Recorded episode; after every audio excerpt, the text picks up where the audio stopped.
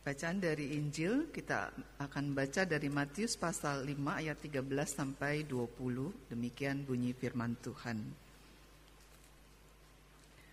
Kamu adalah garam dunia. Jika garam itu menjadi tawar, dengan apakah ia diasinkan? Tidak ada lagi gunanya selain dibuang dan diinjak orang. Kamu adalah terang dunia. Kota yang terletak di atas gunung tidak mungkin tersembunyi.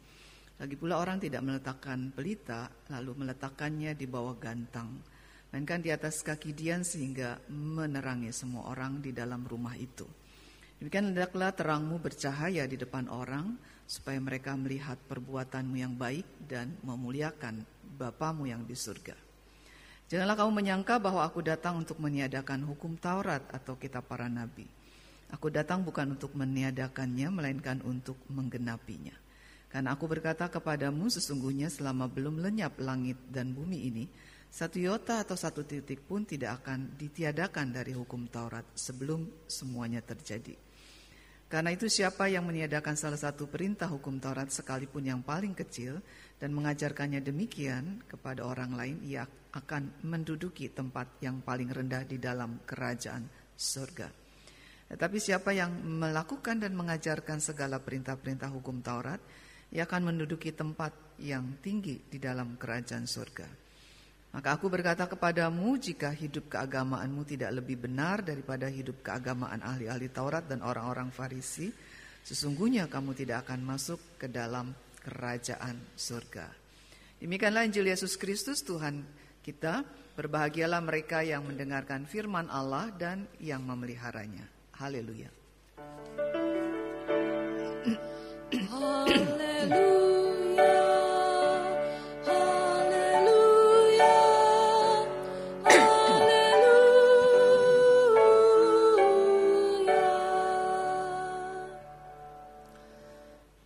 sore Bapak Ibu yang dikasih oleh Tuhan. Rumah Bapak Ibu tidak kebanjiran kan ya?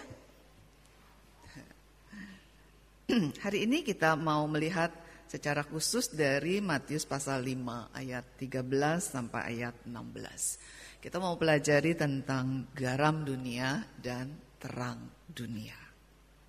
Sebelumnya saya mau ceritakan ada satu kisah dulu ya, ada sebuah keluarga kecil. Keluarga ini uh, ada seorang ibu dengan anak-anaknya yang masih kecil. Kali itu mereka sedang sangat kelaparan. Berhari-hari mereka tidak ada makanan. Dan ibu ini sedang sakit. Sehingga tidak bisa mencari makanan bagi anak-anaknya. Ada seorang bapak, bapak ini bukan seorang yang berpunya, hidupnya pun juga pas-pasan, tahu kondisi keluarga ibu ini.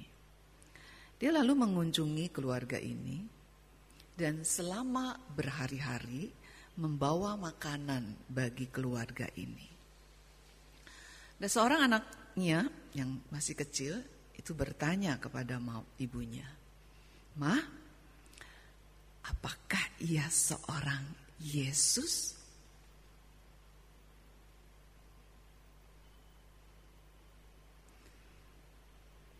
Bapak Ibu mendengar pertanyaan anak ini, apa sih yang terbersit dalam pikiran Bapak Ibu?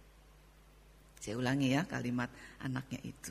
Ma, apakah Bapak itu seorang Yesus?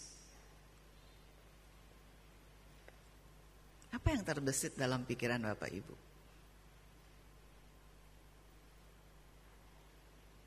Hmm? Ada? Terpikir apa? Saya waktu mendengar atau membaca kisah ini atau membaca pertanyaan ini, saya kemudian berpikir, apa hubungannya ya membawa makanan lalu kemudian dikira sebagai Yesus? Mengapa demikian ya? Begitu hebatkah si Bapak ini melalui misalnya sikapnya, ya, melalui perbuatannya, melalui perhatiannya, melalui makanan yang dibawa, melalui tutur katanya, melalui ketulusan hatinya, melalui kebaikannya itu,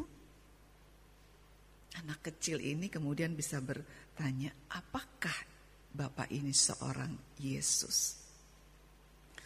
Artinya bahwa kehadiran Bapak tersebut adalah kehadiran menghad, kehadirannya menghadirkan Yesus.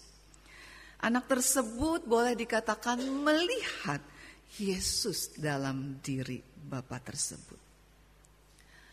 Melalui tutur katanya, kehadirannya, ekspresinya, melalui ketulusannya, mungkin melalui tangan yang menyerahkan makanan, gitu ya melalui raut mukanya. Sepertinya Allah hadir bersama dengan Bapak itu dan Allah hadir di rumah keluarga kecil yang sedang menderita. Keluarga yang sedang mengalami kesusahan hidup. Rasanya kehadiran Bapak itu dengan keutuhan dirinya itu menghangatkan keluarga tersebut Kasih Allah tuh mengalir melalui Bapak ini kepada keluarga tersebut. So pertanyaan yang muncul adalah kok bisa ya? Atau mungkin bagaimana bisa Bapak tersebut bisa berperan seperti itu? Apakah peran orang Kristen sebenarnya di dalam kondisi-kondisi di sekitarnya sedang-sedang mengalami kesusahan, penderitaan, kemerosotan moral, dan sebagainya? Apa sih sebenarnya peran orang Kristen? Apa gerangan peran orang Kristen itu? Yesus memilih dua metafora yang diambil dari kehidupan sehari-hari, yaitu garam dan terang dunia. Inilah dua komoditi yang sehari-hari, yang di dalam setiap rumah tangga tidak bisa tidak. Itu harus ada. Harus ada garam dan terang. Garam dan terang ini memiliki satu ciri khas yang sama. Dua-duanya adalah hanya tahu memberi dan menghabiskan. Di garam akan habis kemudian ya, ketika dia kemudian mengawetkan makanan. Habis di situ menyerap di makanan itu. Ketika terang itu kemudian menyinari satu ruangan tertentu ruangan itu kemudian juga menjadi begitu terangnya dan dia menghabiskan memberikan dirinya sedemikian rupa. Sama. Namun dua komoditi ini punya pelayanan yang berbeda antara garam dengan terang tetapi dampaknya saling melengkapi satu lain. Fungsi garam kita tidak berpikir bahwa garam itu seperti di rumah menjadi untuk menyedap rasa. Kalau ada nggak ada garam rasanya, udah hambar nih makanan. Nggak ada garam rasanya tidak enak nih makanan. Pada waktu Tuhan Yesus mengucapkan kalimat ini, ini dalam satu konteks di mana pada zaman itu garam itu lebih diutamakan sebagai mencegah kebusukan. Zaman dulu tidak ada seperti kita punya lemari es ya yang bisa kemudian ditaruh di sana apa pun dan kemudian bisa cukup awet sampai beberapa hari. Oleh sebab itu garam menjadi satu komoditi yang sangat penting untuk bisa mencegah kebusukan mencegah mungkin daging, ikan dan sebagainya untuk bisa tetap bisa bertahan awet. Dan fungsi terang itu adalah fungsi yang menerangi kegelapan. Jadi kalau garam berfungsi itu kebanyakan secara negatif, mencegah kebusukan, tetapi terang itu kebanyakan fungsinya adalah positif, menerangi. Dan Yesus memanggil para murid untuk berperan rangkap seperti itu secara negatif mencegah kebusukan. Tetapi secara positif menerangi kegelapan. Mencegah kebusukan atau mencegah menghentikan kebusukan. Atau menahan peningkatan penyebaran kejahatan, kepalsuan, kejelekan yang ada di dalam dunia ini. Supaya tidak makin meningkat. Sejak kejatuhan manusia yang pertama ke dalam dosa, kemerosotan manusia itu semakin lama semakin turun, terus turun. kehadiran Yesus yang kemudian membagikan peran itu kepada para murid yang menjadikan bahwa para murid ini harus kemudian mencegah, menahan penyebaran, peningkatan, kebusukan, kepalsuan, kejahatan, kejelekan dunia, dosa-dosa di sekitar kita ini. Tapi tidak hanya yang negatif.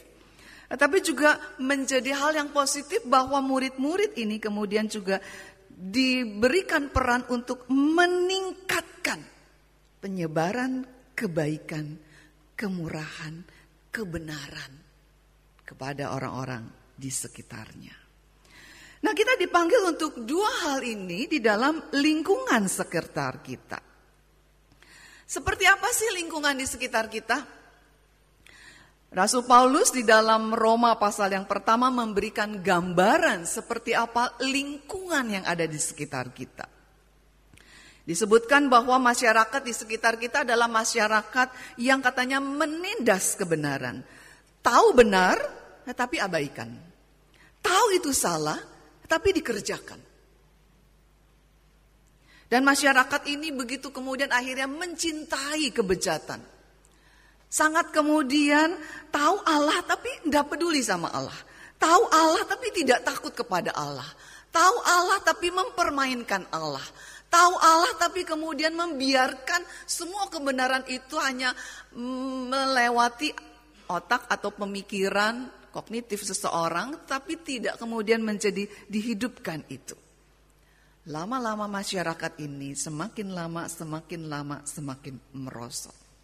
Semakin kemudian mereka mengikuti hawa nafsu ini, yang maksiat ini, dan semakin kalau dulu mungkin kalau berdosa dalam gelap tidak malu rasanya. Tapi sekarang semakin uh, orang berani melakukan itu. Ya, misalnya saya belum lama membaca ada sepasang pria dengan wanita itu melakukan hubungan seksnya itu di siang bolong. Udah ditangkap ini juga ya satu perempuan satu wanita gitu ya. Tapi kemudian mereka harus kepengen bersama-sama terus dan ingin melakukan hubungan seks di hadapan orang-orang banyak di sekitarnya.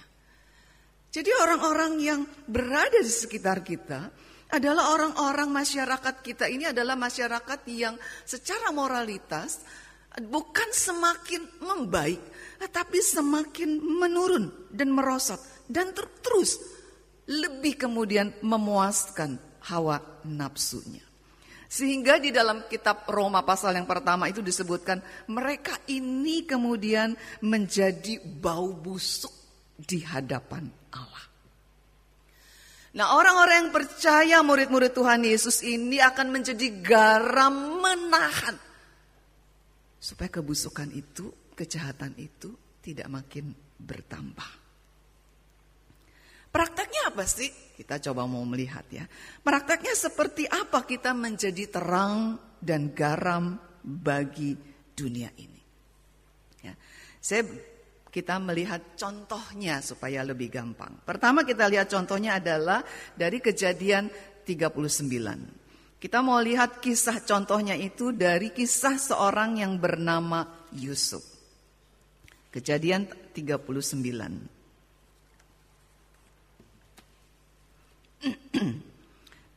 Saya bacakan beberapa ayat saja.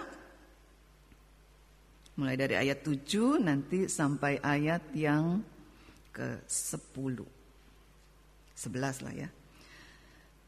Selang beberapa waktu istri tuannya memandang Yusuf dengan berahi. Lalu katanya, marilah tidur dengan aku. Tetapi Yusuf menolak dan berkata, kepada istri tuannya itu. Dengan bantuanku, tuanku itu tidak lagi mengatur apa yang ada di rumah ini. Dan ia tidak menyerahkan segala miliknya kepada kekuasaan. Ia telah menyerahkan segala miliknya kepada kekuasaanku. Bahkan di rumah ini ia tidak lebih besar kuasanya daripadaku. Dan tiada yang tidak diserahkan kepadaku selain daripada engkau. Sebab engkau istrinya bagaimanakah mungkin aku melakukan kejahatan yang besar ini dan berbuat dosa terhadap Allah.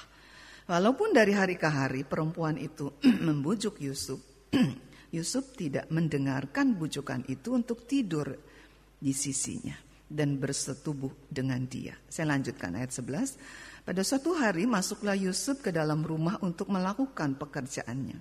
Sedang dari seisi rumah itu seorang pun tidak ada di rumah itu. Lalu perempuan itu memegang baju Yusuf sambil berkata, "Marilah tidur dengan aku." Nah, tapi Yusuf meninggalkan bajunya di tangan perempuan itu dan lari keluar. Seperti apa peran garam dan terang dunia bagi lingkungan sekitar? Prakteknya adalah bahwa kita harus menjadi lebih berani, lebih tajam menolak kejahatan. Lebih berani dan lebih tajam menyatakan kebaikan kebenaran. Dan itu yang dilakukan oleh Yusuf pada waktu dia di Mesir. Surah Yusuf ini adalah seorang yang hidup memang dalam satu keluarga yang penuh dengan konflik. Yang memperebutkan kasih. Anak-anak ini memperebutkan kasih orang tuanya. Di sana ada rasa iri, di sana ada merasakan ketidakadilan. Sehingga kemudian saudaranya itu kemudian menyingkirkan anak ini, Yusuf ini, yang dianggap sebagai seorang yang membuat situasi yang jelek dalam keluarga ini menjadi seperti itu. Sehingga dia dijual sebagai budak di Mesir. Dia tinggal kemudian di rumah pejabat penting negara, tapi istrinya pejabat penting itu menyukai Yusuf. Dan kemudian menggodanya, disebutkan dalam firman Tuhan, setiap hari. Setiap hari dengan terang-terangan mengajak dia untuk tidur dan bersetubuh. Nah ada kata yang jelas sekali di dalam ayat ini dalam kejadian 39 ini. Disebutkan bahwa Yusuf dikatakan menolak. Ayat 8. Tetapi Yusuf menolak. Ya. Dia membuat satu penegasan yang jelas sekali bahwa tidak mau. Dia menolak dan menolak kalau dikatakan godaan itu datang tiap hari, menolak tiap hari, menolak hari Senin, menolak hari Selasa, menolak lagi dan menolak dan menolak lagi. Dia menunjukkan dirinya tidak hanya sekedar menolak tapi menunjukkan juga kebenaran. Apa? Bagaimana mungkin aku melakukan kejahatan? Ini kejahatan yang besar dan ini berdosa besar kepada Allah. Dia menunjukkan jangan sampai ini ada nafsu yang besar dalam diri seorang wanita yang mungkin sedang merasakan kesepian. Jangan sampai kebejatan ini, kebusukan ini semakin kemudian diberi tempat. Yusuf kemudian tolak, tidak. Tetapi tidak itu bukan sekedar karena Takut karena sebagai pegawai? Tidak. Eh, tapi tidak itu karena jelas sekali bagaimana mungkin aku melakukan kejahatan yang besar dan berdosa kepada Allah. Itu kebenarannya. Dia menunjukkan diri sebagai seorang yang adalah garam dan terang dunia. Saya beri contoh yang lain. Oh, tadi saya ambil dari perjanjian lama, sekarang saya ambil dari contoh dari perjanjian baru. Kita lihat dari kisah Yohanes 8. Yohanes 8 kisah seorang perempuan yang kedapatan berzina dan terjebak katanya dengan perzinahan. Kisah pasal 8, Yohanes pasal 8. Yohanes pasal 8. Mulai dari ayat 4. Rabi, perempuan ini tertangkap basah ketika ia sedang berbuat zina. Musa dalam hukum Taurat memerintahkan kita untuk melempari perempuan perempuan-perempuan yang demikian. Apakah pendapatmu tentang hal ini? Jadi orang-orang ini menjebak Mungkin dengan penuh kesombongan atau kalau di sini disebutkan bahwa mau mencobai Yesus memberikan penyebakan kepada perempuan yang mungkin perempuan pelacur. Ya, dengan kesombongan dan kemunafikan itu menjebak si perempuan ini dan kedapatan sedang berzina dan dibawa kepada Yesus. tertangkap basah disebutkan. Tapi kita coba lihat ayat yang ketujuh. Yesus berkata begini, barang siapa di antara kamu tidak berdosa, hendaklah ia yang pertama melemparkan batu kepada perempuan itu. Lalu ayat 11. Ketika Tuhan bertanya kepada perempuan itu, "Hai perempuan, di mana mereka? Tidak adakah seorang yang menghukum engkau?" Tidak ada, Tuhan. Lalu Yesus berkata, "Aku pun tidak menghukum engkau. Pergilah dan jangan berbuat lagi. Jangan berbuat dosa lagi mulai dari sekarang." Yesus jelas-jelas menolak peningkatan kebusukan, kejahatan dari orang-orang Farisi itu dan perempuan yang berzina ini. Tetapi Yesus juga menunjukkan kebenaran kepada orang Yahudi atau Farisi itu dan perempuan itu. Yesus berkata, siapa yang tidak berdosa? Ayo siapa yang tidak berdosa? Silakan. Mau memperlihatkan bahwa semua orang jelas berbuat dosa mengungkapkan kebenaran sebagai terang mengungkapkan ini kebenarannya. Jangan menuding orang lain tapi kemudian memberikan hal yang kemudian melemahkan atau memberikan standar yang lemah untuk diri sendiri. Yesus menunjukkan juga kebenaran kepada orang atau Farisi Yahudi itu, tapi kepada perempuan yang berdosa itu bahwa si perempuan ini jelas-jelas sudah diberikan pengampunan oleh Tuhan, diberikan anugerah dan jangan lagi berbuat dosa. Nah, dengan dua contoh ini kita melihat bahwa ini peran ganda yang diberikan Tuhan. Tuhan tidak mengatakan, "Hai kamu anak-anak Tuhan, murid-murid Tuhan Yesus, kamu akan menjadi garam dan terang dunia." Tidak. Kalimat yang dijelaskan oleh Tuhan Yesus di situ dalam Matius pasal yang kelima ayat 13, 14 itu mengatakan kamu adalah garam dan terang dunia. Kamu harus berperan itu. Tidak bisa tidak. Harus ada. Karena dunia ini semakin terus merosot, dosanya ini bukan semakin menurun, tetapi semakin meningkat, semakin berani, semakin memberontak, semakin menunjukkan egonya, semakin memperlihatkan bahwa dia lebih daripada Allah. Ini dunia. Tetapi orang-orang yang sudah mendapatkan kasih karunia dari Yesus Kristus, Bapak Ibu dan juga saya, kita adalah garam dan terang dunia.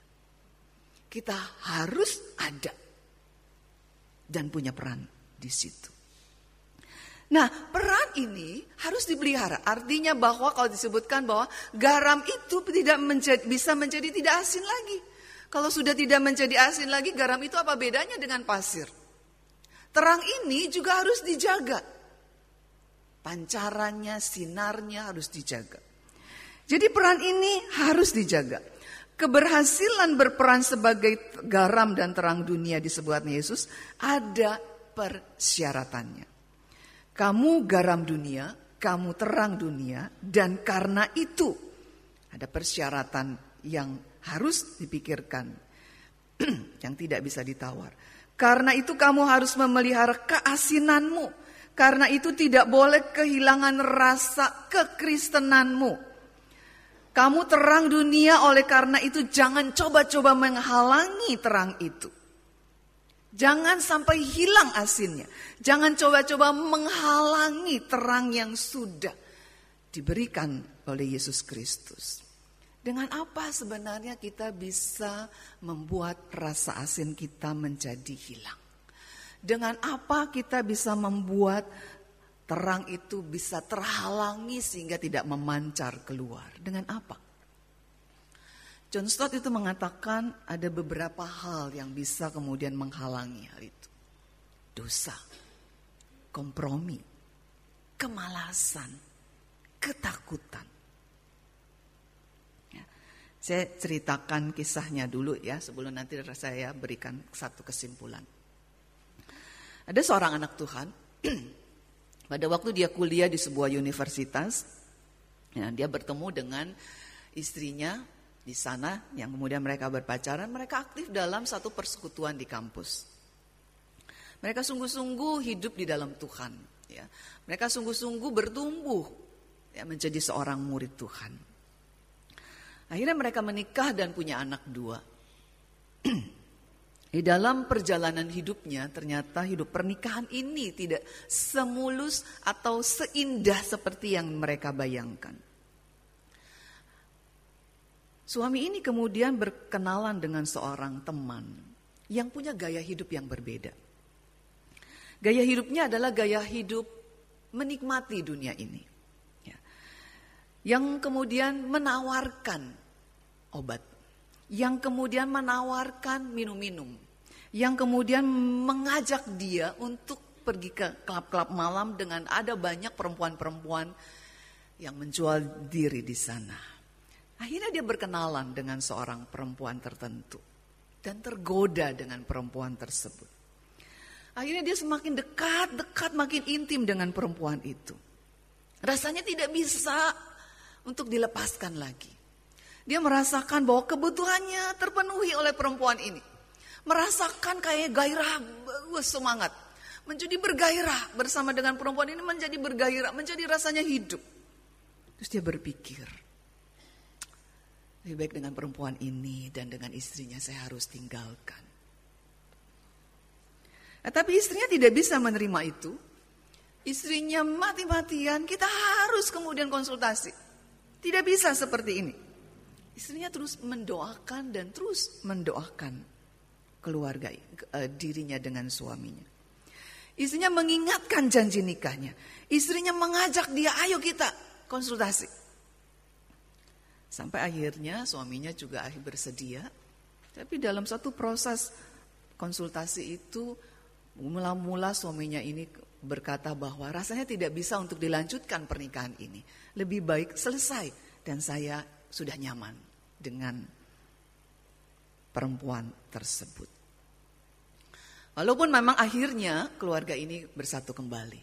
Berhasil kemudian sang pria ini meninggalkan perempuan tersebut. Yang saya ingin mau katakan di sini adalah dosa tidak masuk dengan tiba-tiba. Dosa tidak kemudian masuk kemudian menjadi sesuatu yang mengagetkan. Tapi doa, eh dosa itu masuk pelan-pelan. Diizinkan pertama, diizinkan dibuka kesempatan. Kita mengambil kesempatan itu. Kita membiarkan masuk ke dalamnya. Akhirnya pelan-pelan akhirnya kita terjebak di situ. Setelah terjebak rasanya susah untuk keluar dari situ. Pelan-pelan kemudian rasa asin dari garam itu menjadi tawar dan tidak berguna lagi. Si bapak ini atau si suami ini tidak demikian kemudian dia menjadi seorang yang kemudian keasinannya kemudian menjadi hilang. Dia buka kesempatan. Dia masuk. Temannya menawarkan minum, temannya menawarkan obat, temannya menawarkan ayo pergi ke sini. Buka dan masuk ke dalamnya. Lain dengan Yusuf tadi. Tidak. Menolak hari ini menolak, besok juga menolak, besok lagi juga menolak, besok lagi juga menolak. Ketika dosa masuk, rasa asin ini akan kemudian hilang. Sehingga orang Kristen ada dalam suatu komunitas itu tidak punya peran apa-apa. Tidak bisa membuat kemudian kebusukan, kejahatan, kebejatan ini menjadi menurun, tidak. Semuanya menjadi biasa dan kemudian makin meningkat malah dan kita terjebak masuk ke dalam situ dengan kebudaya dunia ini. Tidak hanya itu, Tuhan Yesus berkata bahwa terang itu bisa dihalangi. Kalau di dalam firman Tuhan ini dikatakan jangan menaruh mana ya ayatnya? Matius pasal yang ke 5 Lagi pula orang tidak menyalakan pelita lalu meletakkannya di bawah gantang melainkan di atas kaki Dian. Bapak Ibu tahu gantang itu apa?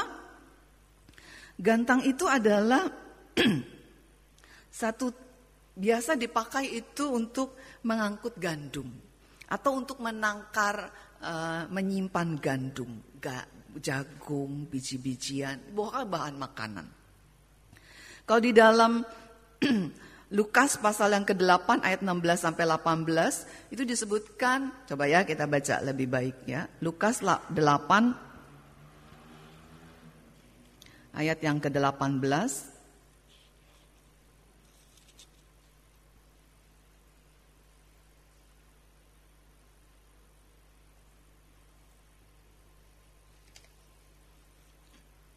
ayat 16 tidak ada seorang pun yang menyalakan pelita lalu menutupinya dengan tempayan atau menempatkannya di bawah tempat tidur. Tapi ia menempatkannya di atas kaki Dian supaya semua orang yang masuk ke dalam rumah dapat melihat cahayanya.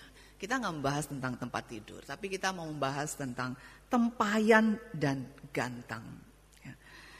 Jadi tempayan pada zaman itu, mungkin juga kita sekarang adalah wadah yang dipakai untuk menampung air. Jadi ini bicara apa? Makanan dan minuman. Makanan dan minuman, kalau gandum, air, itu kebutuhan dasar bagi hidup seorang manusia.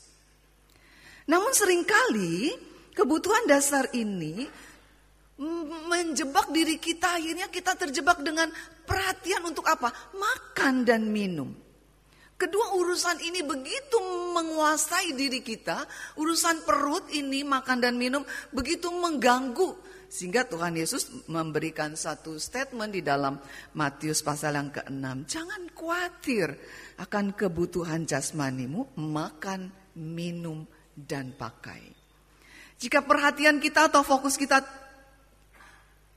tersita untuk urusan perut, untuk perkara mencari makan, untuk perkara dunia ini, untuk bisa meraih, meraih lebih lagi. Dunia ini kan tawarannya banyak. Kalau punya rumah dengan satu kamar atau punya apartemen cuman uh, studio, kita akan berpikir wah kurang nih harus kemudian satu kamar. Kalau udah satu kamar kurang, kalau bisa dua kamar. Kalau dua kamar kurang harus tiga kamar. Kalau cuma sepeda motor kurang harus kemudian mobil. Kalau mobil yang mereknya A rasanya kurang harus kemudian mobil mereknya B. Tidak henti-hentinya dan tidak habis-habisnya godaan-godaan itu dunia menawarkan itu. Apabila kita kemudian terjebak, kemudian fokus kepada apa? Mencari makan minum, mencari apa yang ditawarkan dunia, meraih yang ditawarkan dunia. Tuhan Yesus mengatakan, hati-hati. Terang itu bisa kemudian terhalangi. Seperti yang tercatat di dalam Lukas 17 ayat yang ke-32. Ini satu kalimat pendek sekali yang ditulis oleh Lukas itu bunyinya cuman begini. Ingatlah akan istri Lot. Pendek sekali kalimat itu. Kita mungkin bertanya kenapa mesti ingat istri Lot? Soalnya istri Lot berbeda dengan Lot. Kisah uh, Rasul Petrus mengatakan memberikan informasi di surat 2 Petrus itu pasal yang kedua. Lot itu orang benar. Lot itu terus menurut tersiksa dalam dengan hidup bersama berdampingan dengan orang-orang yang berdosa di sana di daerah Sodom dan Gomora. Tetapi istri Lot terpikat dengan Sodom dan Gomora, terpikat dengan semua apa yang ada di dalam Sodom dan Gomora. Sodom dan Gomora adalah satu kota yang hidup, yang ekonominya luar biasa Usahanya bagus banget. Kalau mau berusaha datanglah ke Sodom dan Gomora. Kalau mau jadi pengusaha datanglah ke Sodom dan Gomora. Kalau ingin menikmati dunia ini datanglah ke Sodom dan Gomora. Karena ini kota Sodom dan Gomora kota yang subur, makmur dan menjanjikan.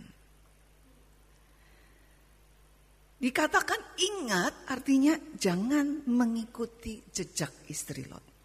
Istri Lot ini men mencintai dunia ini. Cinta kepada dunia, kalau di dalam firman Tuhan, kalau kita baca kejadian pasal 13 itu disebutkan Lot mula-mula hanya berkemah dekat, baru dekat dengan Sodom dan Gomora. Tapi pasal 14 lebih lanjut diberikan satu informasi, Lot akhirnya tinggal di dalam kota Sodom dan Gomora. Lalu ayat 19 di pasal 19 kitab Kejadian disebutkan Lot kemudian menjadi salah seorang yang dituakan di kota Sodom.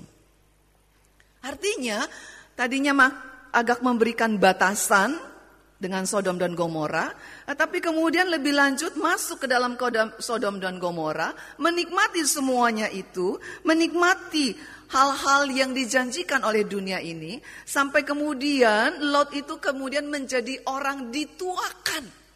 Luar biasa. Diterima semakin diterima Lot oleh penduduk kota tersebut. Artinya Lot semakin berkompromi untuk hal-hal moralitas yang terlihat jelas Sodom dan Gomora itu sangat rendah sekali. Dan tentu istrinya punya peranan di sana. Nah, bukti istri Lot yang sangat mencintai dunia ini terlihat ketika dua malaikat datang untuk kemudian mau menyelamatkan mereka satu keluarga ini keluar. Mereka harus dipaksa keluar dari kota ini. Enggan kenapa? Hartanya banyak di sana. Simpanannya banyak sekali. Kenikmatan itu ada semua di situ. Kalau ditinggalkan, aduh, rugi rasanya keluar dari kota Sodom dan Gomora. Sehingga kemudian istri Lot disebutkan dalam firman Tuhan menoleh ke belakang dan menjadi tiang garam. Bapak Ibu yang dikasih oleh Tuhan, Tuhan mengatakan, Bapak Ibu, saya adalah garam dunia, terang dunia. Kita harus secara negatif mencegah supaya apa? Kebusukan tidak bertambah. Tapi sekaligus juga kita harus kemudian memberikan hal yang positif. Menyuarakan kebenaran, menyatakan kebaikan, menyatakan kemurahan, menyatakan firman Tuhan. Dua-dua ini adalah peran dalam garam dan terang. Dan harus kita lakukan, tidak bisa tidak. Karena Yesus memberikan identitas baru kepada kita ketika kita percaya pada Tuhan Yesus dan menyerahkan hidup pada Tuhan Yesus. Kamu adalah garam dunia, kamu adalah terang dunia. Tapi kita harus mengerti sering kali keasinan kita hilang. Seringkali terang kita tidak bersinar. Dosa bisa menghalangi. Kompromi bisa menghalangi. Kemalasan bisa menghalangi. Ketakutan kita bisa menghalangi. Nah, pada malam hari ini mari bersama-sama kita diingatkan kembali untuk memperjelas identitas kita. Tidak bisa tidak kalau Bapak, Ibu, dan saya mengatakan saya adalah murid Tuhan Yesus. Saya dan Bapak, Ibu adalah terang dan garam dunia. Mari kita berdoa.